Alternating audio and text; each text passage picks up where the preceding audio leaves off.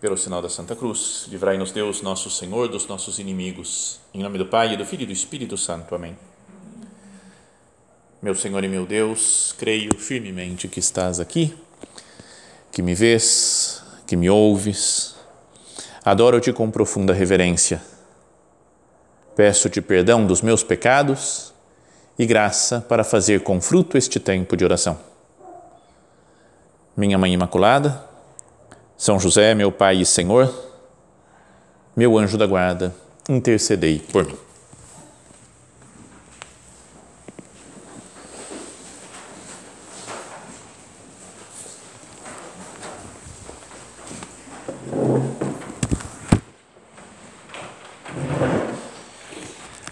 A última carta de Jesus àquelas sete igrejas de, do Apocalipse é, acho que a mais conhecida, né? pelo menos o começo, o início dela é bem conhecido. Né? Fala assim Jesus, ao anjo da igreja que está em Laodiceia, escreve, assim fala o Amém, a testemunha fiel e verdadeira, o princípio da criação de Deus.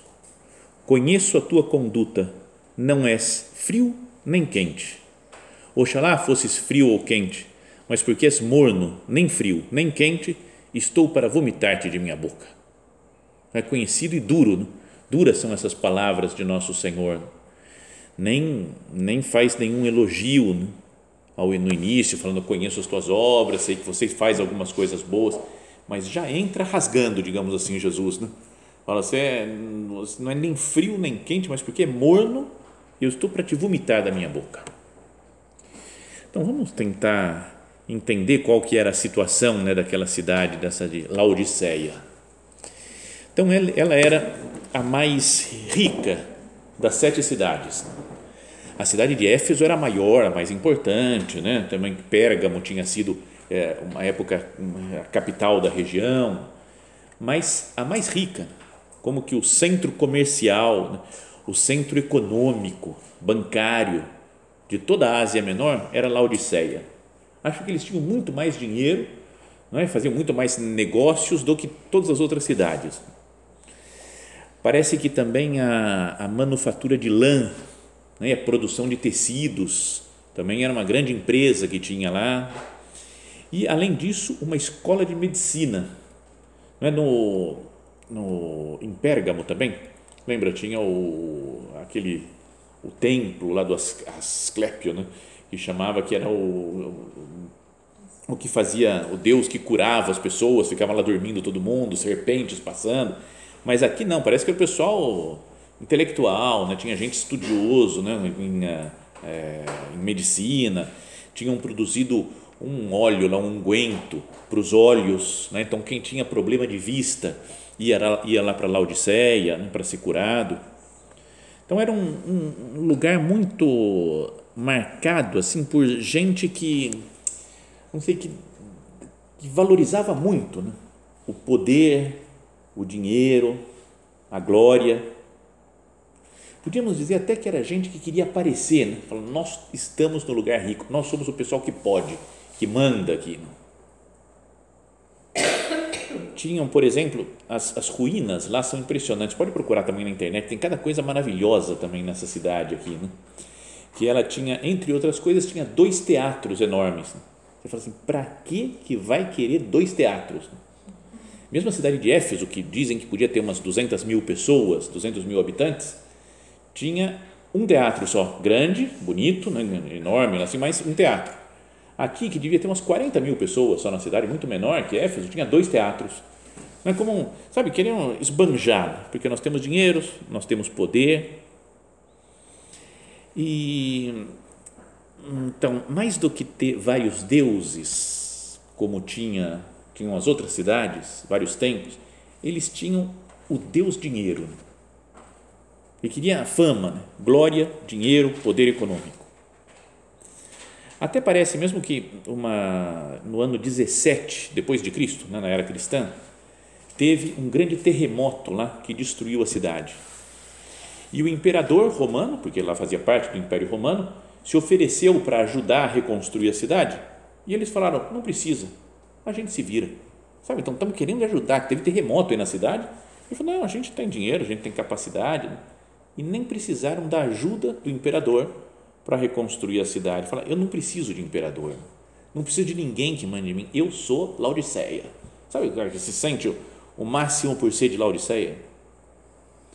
Então, e esse poder econômico, esse, essa autossuficiência deles, vai levar a um orgulho, a uma vanglória, que eles vão pensar: eu não preciso de Deus também eles se sentem como que os deuses dele. Lembra a primeira tentação né, para Adão e Eva, né, que fala a serpente: sereis como Deus, conhecedores do bem e do mal.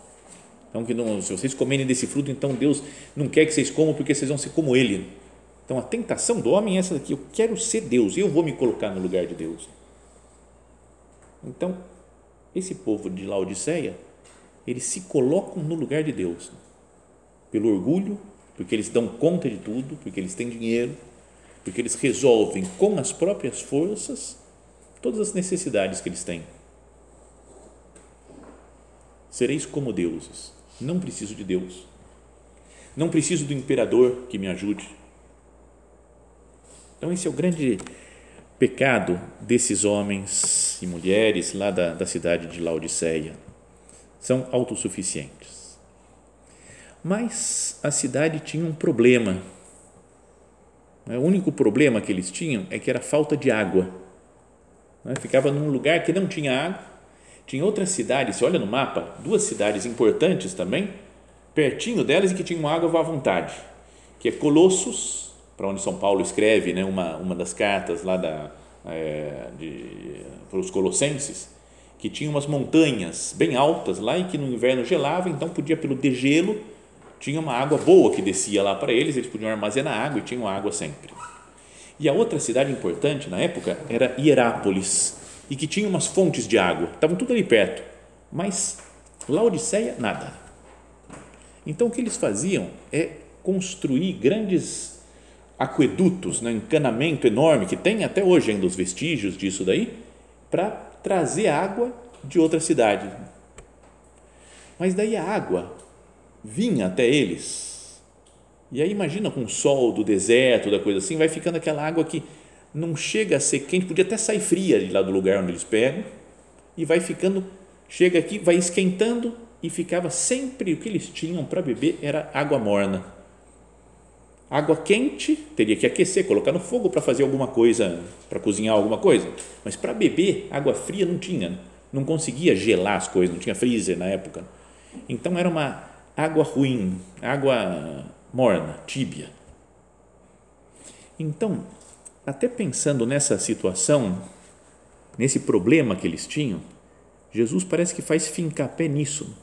Olha, eles têm um monte de coisa, tem dinheiro, tem dois teatros, produção de lã, escola de medicina, vocês têm tudo, mas a água é ruim aí, a água é morna. E aí ele fala: Conheço a tua conduta, tu não és frio nem quente. Oxalá fosse frio ou quente, numa água quente dá para fazer alguma coisa, e água fria também dá para fazer outras coisas, mas água morna, porque és morno e não, nem frio nem quente, estou para vomitar-te da minha boca. E aí, depois dessa introdução, Jesus explica, né? fala qual que é o problema deles. Tu dizes, sou rico e abastado e não careço de nada era assim a cidade né, de Laodiceia. Se achava rica, abastada, falou: não preciso de nada, não preciso de Deus, não preciso do imperador quando ele quer me ajudar, mesmo num momento de calamidade, não preciso. Como às vezes nós também podemos ter essa mesma atitude. Senhor, deixa comigo, deixa, deixa que eu faço, vai, deixa que eu resolvo. Não peço ajuda para Deus, não peço ajuda para os outros Parece humilhante, talvez, contar com a ajuda de outras pessoas. Falar, né? Falar, eu não estou conseguindo isso daqui, eu preciso de ajuda para resolver esse problema. Se abrir com o nosso Senhor e falar, meu Deus, eu preciso da sua salvação. Tu dizes, sou rico e abastado e não careço de nada. E aí Jesus fala, em vez de reconhecer que és infeliz miserável, pobre, cego e nu. É só pancada, né? Essa carta daqui não é, não é, não é, não é Jesus não alisa, não, não amacia. Né? Então, dá para fazer muita oração com isso. Né? Quando a gente se acha, né? quando fala que eu sou rico e abastado, não preciso de nada, não preciso da ajuda de Deus, eu me resolvo. Jesus fala: em vez disso, és infeliz, miserável, pobre, cego, nu. Então ele fala: o que você tem que fazer é deixar essas, esses consolos que você tem aí na cidade, todo esse dinheiro, esse poderio, não é? essa autossuficiência. Está falando para a cidade, mas cada um pode sentir como dirigir a si mesmo, né? As palavras de Jesus. Fala, nós temos também nós nos sentimos muito autossuficientes, achando que a gente tem condições. Então ele fala: dou-te um conselho, compra de mim ouro purificado no fogo, para ficares rico, e vestes brancas para vestires e não aparecer a tua nudez vergonhosa, e compra também um colírio para curar os teus olhos, para que enxergues. Então, olha só as coisas que Jesus fala. A cidade de Laodiceia era conhecida pela riqueza, pelo dinheiro, pela grande movimentação bancária que tinha lá para a época. E Jesus fala: compra de mim ouro purificado no fogo para ficares rico. Esse ouro seu aí dos bancos não serve para nada. É tudo passageiro. O ouro tem que ser meu. O meu ouro que é purificado no fogo. Eles estavam orgulhosos também as pessoas lá, os habitantes de Laodiceia, dos, das indústrias de tecido que eles tinham, né? fabricação de lã, produção de lã, tingimento. E Jesus fala: então, compra de mim ouro purificado no fogo para ficares rico, e vestes brancas para vestires e não aparecer a tua nudez vergonhosa. Fala, vocês acham que vocês têm roupa chique, roupa. Vocês não tem nada. É uma nudez vergonhosa. Compra o tecido de mim veste branca, que é a veste da justiça, né? da santidade que Deus é que dá. E depois eles se orgulhavam desses ungüentos da escola de medicina, né, que resolvia os problemas de vista do mundo todo. E Jesus fala: é, e compra também um colírio para curar os teus olhos, para que enxergues. É como se falasse assim, ó, humanamente, né, com os olhos terrenos, está tudo certo na, em Laodiceia. Eles têm dinheiro, têm roupas chiques, têm os colírios para os olhos, mas espiritualmente, Jesus fala: você é, é pobre, cego e nu. Você nem tem dinheiro espiritualmente, nem tem hum, roupas, compra de minha roupa para desaparecer a sua nudez vergonhosa e você é cego. Uma pessoa que se acha, que acha que é poderosa, que é importante, que, é, né, que sabe fazer as coisas sozinha, é cego. Acha que está vendo, acha que está fazendo e que tem poder, mas é cego. Então, com essa carta, queria que nós pensássemos na importância da humildade. Né? Deus pode fazer maravilhas em nós quando Ele olha a humildade. Lembra? Nossa Senhora fala, Ele olhou a humildade da sua serva. E agora me chamarão bem-aventuradas todas as gerações, né? porque fez em mim coisas grandes aquele que é todo-poderoso. Deus olhou para Nossa Senhora, viu que era humilde, que podia trabalhar nela. Então Deus faz obras maravilhosas. Agora, quem se acha rico, né? dono de indústrias de tecido ou dono de é, escolas de medicina, eu tenho tudo, eu não preciso de nada. Jesus fala pobre, cego e nu. Como é importante né, a gente sair da autossuficiência. Uma vez, uma frase do Papa Bento XVI, das mais curtas que eu já vi e mais profundas para a gente pensar, ele falava: conversão é sair da autossuficiência. Legal, né? Isso é que é me converter. Eu não sou autossuficiente. Né? Adão e Eva acharam que eram autossuficientes. Deixa que eu vou ser como Deus. Eu me viro, eu resolvo, eu faço, eu aconteço. E Jesus fala: Você não pode nada, você é pobre, miserável, cego, nu. Senhor, me ajuda a sair da minha autossuficiência, de achar que eu consigo fazer as coisas, que eu tenho poder. Todos nós acho que precisamos né, dessa conversão, dessa mudança de vida. Dou-te um conselho: compra de mim ouro purificado no fogo para ficares rico. Vou procurar a riqueza em Cristo. E vestes brancas para vestires e não aparecer a tua nudez vergonhosa Senhor, eu não sou nada, eu preciso da Sua veste da justiça, da Sua bondade, da Sua santidade que me santifique. E compra também um colírio para curar os teus olhos, para que enxergues. São José Maria falava que eu veja com os teus olhos Cristo meu, Jesus da minha alma. Que a gente veja, procure ver as coisas com os olhos de Cristo, não com os nossos olhos. Bom, mas depois de dar essa paulada toda, né, Jesus no, no pessoal de Laodiceia, ele fala: Eu repreendo e educo os que eu amo. Esforça-te, pois, e converte-te. Não é? Quando alguém se preocupa com outra pessoa, quer ver a pessoa crescer e por isso corrige. Dá bronca, né? uma mãe preocupada com o filho, vai corrigindo, porque ama. Não dá na mesma se o filho faz coisas boas, se faz coisas certas ou se faz coisas erradas. A mãe quer que o filho acerte, que caminhe bem pela vida, que seja feliz. E Jesus é assim, Jesus não desiste de nós. O pessoal de Laodiceia era tíbio com relação a Deus. Né?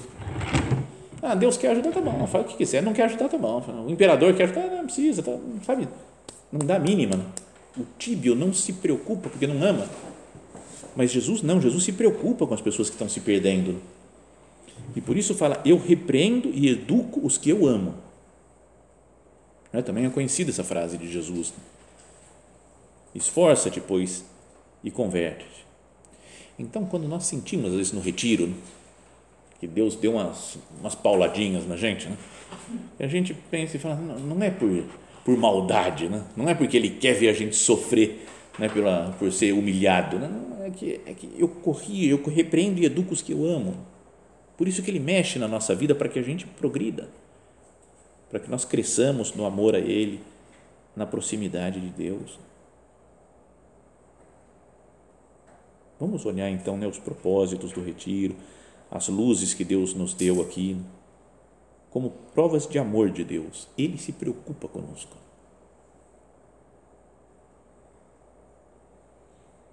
E depois de falar isso, vem outra frase também super conhecida de Jesus. Né?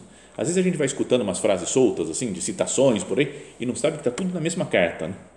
Então, logo depois ele fala: Eis que estou à porta e bato. Se alguém ouvir a minha voz e abrir a porta, eu entrarei na sua casa e tomaremos a refeição, eu com ele e ele comigo. É também outra frase conhecida de Nosso Senhor. Eis que estou à porta e bato um momento de oração, uns dias de retiro. É isso, é Jesus batendo a porta do nosso coração, porque Ele quer nos salvar, porque Ele quer ter comunhão conosco. Se alguém ouvir a minha voz e abrir a porta, eu entrarei na sua casa e tomaremos a refeição, eu com Ele e Ele comigo. Isso acontece cada vez que nós nos confessamos, que nós comungamos comungamos recebendo o corpo de Cristo, participamos da mesma mesa com Ele. Lembra, tem até uma dessas músicas aí que canta, não lembro de cabeça, decora a letra, mas é, que bom, Senhor, ir ao teu encontro, é, sentar-me contigo e partilhar da mesma mesa. Fala, eu tenho que sentar contigo, meu Deus, e partilhar da mesma mesa, a mesa da Eucaristia, a mesa da vida do Senhor. Jesus bate a porta do nosso coração mas ele bate só, ele não arromba a porta. Fala, é assim, vou entrar. Não, ele deixa que nós decidamos abrir a porta para ele. Não obriga ninguém a fazer as coisas, mas é duro de pensar que a única coisa que pode impedir o nosso relacionamento com Deus é a nossa própria vontade de deixar Jesus fora. Né? Eis que estou à porta, à porta e bato. Se alguém ouvir a minha voz e abrir a porta, às vezes a gente não ouve a voz, porque a gente está muito cheio de coisas, está uma barulheira dentro de casa, uma confusão, agito interno, externo, nosso, por muitas correrias. Jesus está batendo e eu nem escuto. Ele fala: se alguém ouvir a minha voz e abrir a porta, é outra coisa. Às vezes a gente ouve, fala: Jesus está querendo alguma coisa de mim, mas vai complicar. Né? melhor não deixar ele entrar aqui na minha casa, né? Mesmo porque não está muito arrumado, né? Sabe esse negócio de arrumar a casa, está chegando visita e eu não arrumei a casa. Né? Homem não se preocupa, mas não liga muito, mas eu descobri já que para mulheres tem um negócio importante. Né? Uma vez teve uma mulher que ficou uma semana sem falar comigo porque eu cheguei na casa dela sem avisar.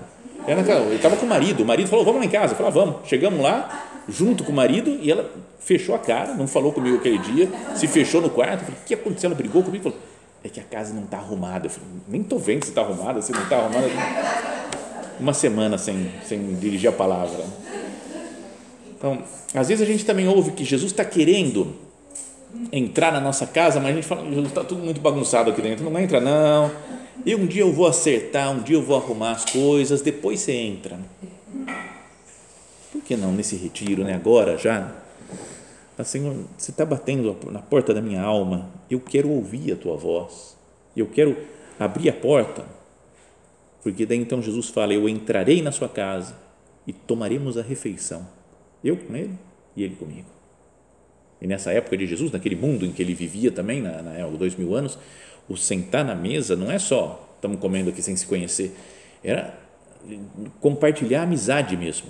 Era convidado para almoçar quem pensava da mesma maneira, quem convivia, né, quem se entendia.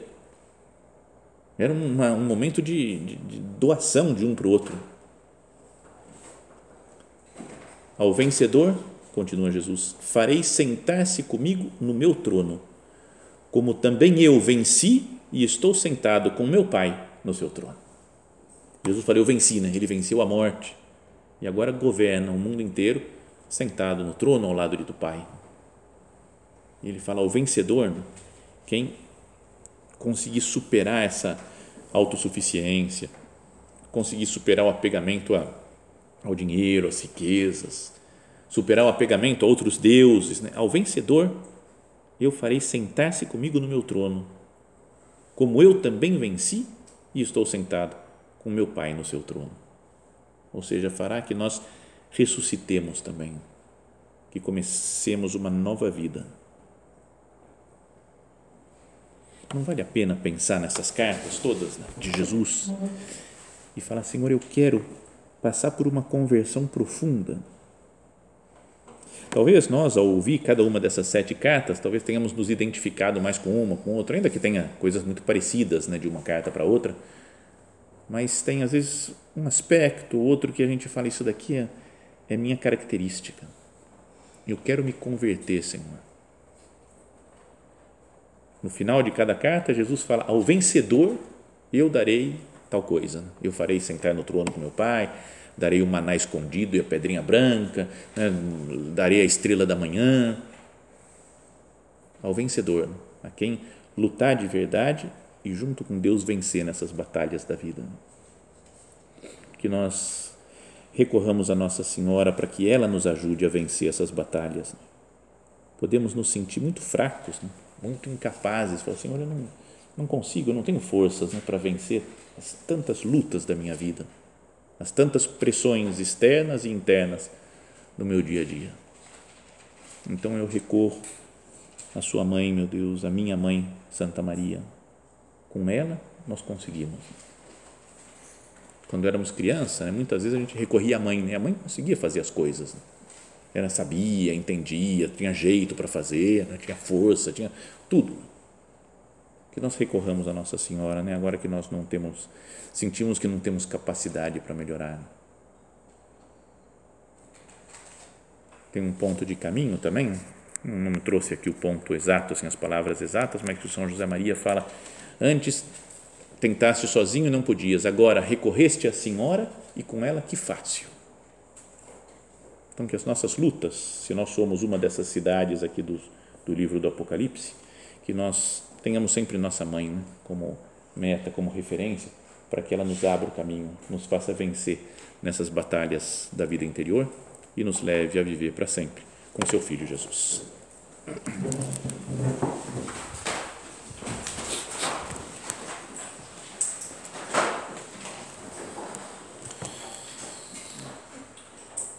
Dou-te graças, meu Deus, pelos bons propósitos, afetos e inspirações que me comunicaste nesta meditação. Peço-te ajuda para os pôr em prática. Minha Mãe Imaculada, São José, meu Pai e Senhor, meu anjo da guarda, intercedei por mim.